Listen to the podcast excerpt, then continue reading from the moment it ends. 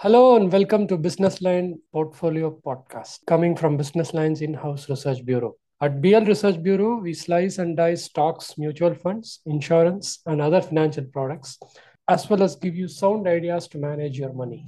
I'm Venkat Subramanian, and I have my colleague Kumar Shankar Roy with me. Hi, Kumar. Hi, Venkat. How's it going? It's good. It's been a gloomy couple of weeks uh, for India Inc for the India's IT capital. Yeah, We had the unfortunate death of Cyrus Smith in a tragic road accident. And the reports say he didn't wear his seatbelt while traveling. Mm. The other news, of course, was India's IT capital, Bangalore, being submerged, overwhelmed by floods, with villas uh, facing floods, cars being submerged, livelihoods being affected, and so on. Yeah, very true. Uh, these are two separate incidents, but one common issue that we have here is of losses to vehicles.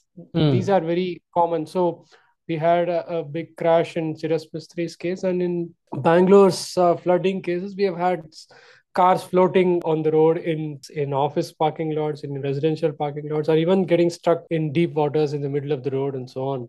Yeah. So, so that brings us to you know the, a particular question on how motor insurance companies service such claims. Do they honor such claims? What should car owners do to have get good claim experiences and not Mm, mm. uh, what they should be doing when cars are stuck in water and what should they do to have uh, ensure that they don't have to pay too much out of their own pockets Mm. so that's something that we'll be discussing as a common thread to uh, both the Cyrus Mistry case and Bangalore's ID flooding. Yes. Uh, for listeners, Venkat has written an article in BL Portfolio on the same subject where he has gone into greater detail. You can read that article in print this Sunday, which is 11 September. Venkat, cutting to the chase of this Cyrus Mistry case, especially. So, in cases where seat belts are not worn by the passengers, are these cases not honored by insurance companies? Or what intel do you have on this? The first point we should actually notice, ironically, Indian laws actually mandate wearing of seat belts even for those sitting in the rear seat. So Okay. it's actually mandatory, and in fact, there's supposed to be a fine of uh, rupees thousand for anyone who isn't wearing and stuff. But in India, other than the driver or in some Yeah, in the rear seat sit- passengers. Yeah, yeah, true. Nobody cares to wear the seat belt. Very true. But be that as it may, Hmm. insurance companies do not have uh, in their motor insurance policies they do not have exclusive clauses or or you know clauses that say that claims would be rejected in Hmm. case a person is not wearing a, a seat belt Hmm. after all you know insurance companies exist because there are human errors there are errors in judgment not in a wanted sense i mean it's, it's just that it's just negligence um, not wanted negligence not Okay. sabotage not negligence and stuff so a comprehensive policy that is to say uh, you have two kinds of policies in vehicle insurance one Hmm. your own damage uh, vehicle uh, because of your own uh, errors in judgment and mistakes that you do the car suffers The damage OD, OD cover. No? That, that is the OD cover. That is the Mm. own damage cover. There's a third party cover. So God forbid you go, you know, damage somebody else's property, or worse, you run over somebody or you Mm, hu- mm. hurt somebody accidentally. The person has nothing to do with you or your car or anything. Therefore, he's called a third party. So Okay. a comprehensive insurance policy covers both these uh, damages. Okay. And in case of accidental death, those claims are settled even if uh, seat belts aren't worn. So, as with the Cyrus Mistry case and in any other similar uh, happening, you can rest assured that uh, at least uh, the claims won't be dishonored or something. Hmm. They will be paid.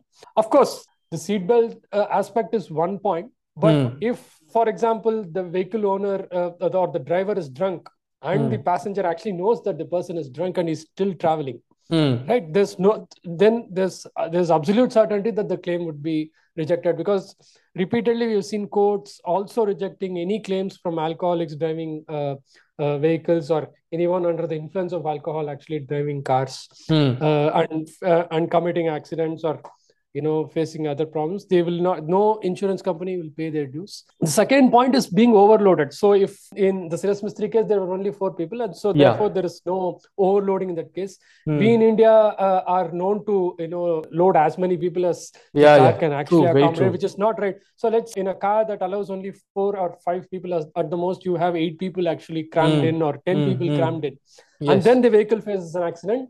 You could actually have the insurance company completely rejecting the claim or giving you only a small portion. More often than not, it's rejected because it's a clear case of uh, you know uh, wanted negligence. Therefore, you can't fight your case saying that I need my compensation and so on. The Okay. third aspect, which is less known, is cars are registered in individual names and we drive it for our own private purposes. True, true, But you have your own car and you let it out, for, let's say, for commercial purposes, and then the person who drove the car overloaded, or uh, you actually run a ferry or a taxi service using Hmm. your uh, uh, your car Vehicle. without uh, actually being registered for such a purpose, and Hmm.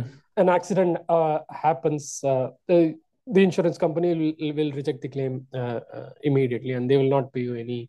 Uh, of course, there are other reasons for not honoring. I mean, you will have cases where there are frauds and others so on, but Hmm, hmm. these are cases where you should be uh, clear that your uh, claims will not be honored. Of course, seat belt is minor error, and therefore the insurance company will not frown upon it. Okay, okay. Yeah, one thing is good that one small negligent act, unless it's like, as you said, uh, driving drunk and all, uh, it's not really, I mean, one negligent act is not held against the person. Venkat, this past week uh, has been, I mean, obviously a bit tragic for many in Bangalore as well. It's a city that where you also live. So houses were flooded, cars were floating in the waters.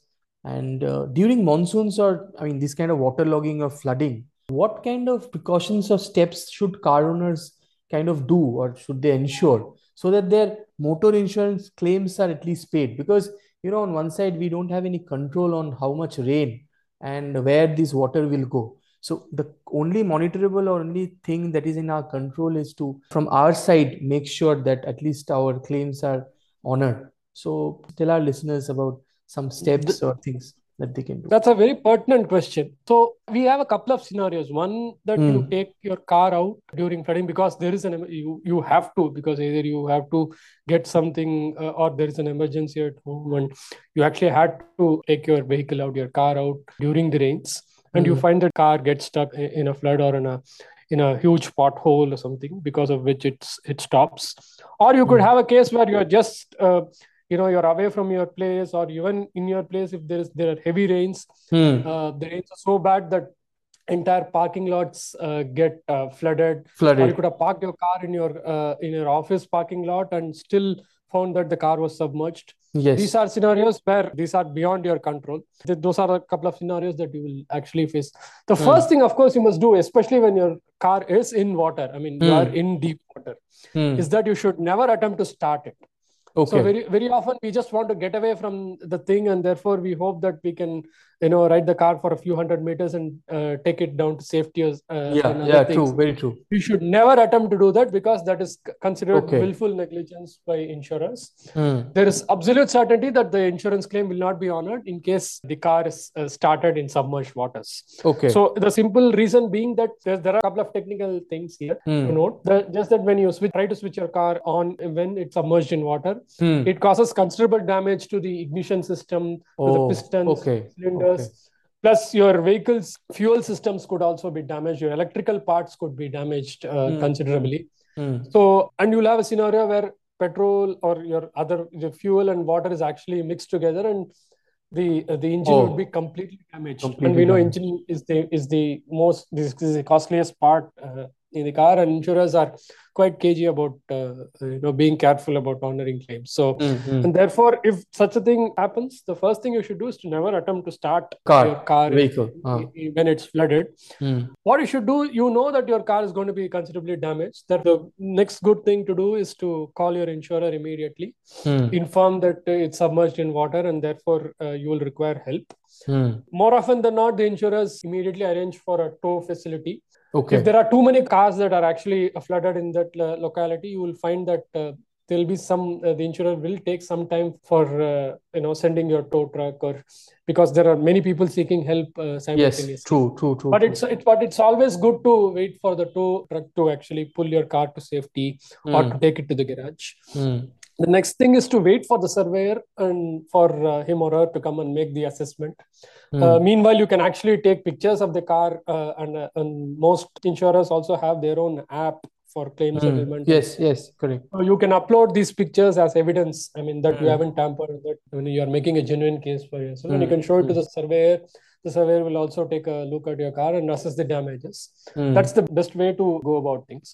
mm, And uh, in your hurry to get your car uh, up and running, you should also not, and even if it doesn't require, for example, uh, towing, you Mm. can, uh, and uh, by luck, you just your car just broke down very near uh, your neighborhood mechanics uh, ah, workshop. or that, yeah, yeah, true. space, or you could just push it to safety. Don't try to get it repaired in an unauthorized garage because you know your neighborhood friendly mechanic would actually say that I can do it for half the rate that someone else does. Mm, If it's not a garage that's authorized or a workshop or a or a service company that's not authorized by your insurer, uh, the insurance company will not honor uh, any charges that you incur from unauthorized garages. So you should wait for the surveyor to make the damage, then actually take it to the authorized garage and ensure that the repair is done. Mo very often, it can be done in a cashless way. Your insurer will settle with the workshop directly, so your intervention Ah. may not be required. Okay. The only uh, s- some uh, bare essential uh, costs that you may have to incur uh, Mm, uh, from your own pocket. It will be only a small amount. mm, So, uh, the, uh, because the costs are low in a nearby garage, please don't get, try to get your car in that garage. So, just to save on cost, because you'll end up uh, you'll not get up get any compensation. Besides, your car uh, with unauthorized spare parts being used or replaced, your mm. car could face further damage, and future claims could be affected also if you uh, you know if there are problems. So therefore, these are steps to clearly avoid, and there are steps to take, and there are steps to avoid uh, during this flooding to ensure that uh, you know your claims are taken care of. Hope listeners have really taken note of these points. These are very relevant points for many car users. I think uh, so a lot of times, whenever such things happen, we are kind of forced to or kind of think that, okay, let me start the car and uh, take it to safe, call the repair guy I know, and kind of, but these are, as he, as Venkat is saying, that these are the things that you shouldn't do. Uh, Venkat, are there any additional insurance covers or policies that uh, one can take with motor insurance so that the cash outflow from our pockets is minimized in these kind of situations? Absolutely, there are many. We'll just highlight three here. The first, of course, is engine protection. Okay. This is slightly expensive uh, in a way, but it will be good, if, especially if you have a new car in place. Okay. It costs about 2% of the current market value of the car. Uh, Mm. uh, therefore, might be a, a tad expensive, but it, it, it's very helpful if you stay in a in a place or in an area that's li- likely to be uh, flooded or there are likely to be rains. Uh, uh, there, if there is poor infrastructure around, or it's always good to have uh, uh, the the engine covered because it will take care of any damage. Of course, here again you shouldn't attempt starting. It's just that Hmm. if, the, if your car is completely submerged and your engine is uh, nearly gone, Huh. uh, the company might actually uh, replace the engine or take care of all repairs related to the engine and uh, they will honor all the claims. Okay. Because a point to notice this this is for a car that is less than five years old. You Okay. can't take it for uh, uh, uh, older cars Older cars. because depreciation kicks in and so on. So True, true, true, uh, true. these are the, and uh, I and in each pol I think over the policy term you can claim only twice. You can't keep claiming engine protection uh, covers Oh, all the way. Acha, But right. but it's good to have it as good to have as a as a backup or as a protection, uh, especially for the first few years of your new car. Yes. And more all new cars should uh, uh, ideally have an engine protection Engine cover. protection. The, Mm. the other thing is, of course, once you make claims in, uh, as with other insurance covers, there is no claim bonus in motor insurance also, as Mm, with health mm, insurance. True. So each year you don't you don't make any. There is there are bonus points that you gain a percentage of your premium, uh, Premium. or Yes. Yes. could, you could you could have more uh, a higher sum, a proportion of some, higher sum assured uh, uh, for your uh, in terms of uh, no claim bonus. Mm. So if you take a no claim bonus protection cover, Mm. right it costs about 5 to 10 percent of the insurance premium cost Okay, okay. uh, you can have your entire no claim bonus retained so whatever you've accumulated over over a period of time will still be uh, uh, maintained and you will Mm. not lose your uh, no claim bonus so in in if you don't have this for example you you you accumulated a certain amount of bonus over a period of time you made a claim all that is gone Mm. So you'll just have your base cover and have no uh, bonus claims. You'll have to start afresh.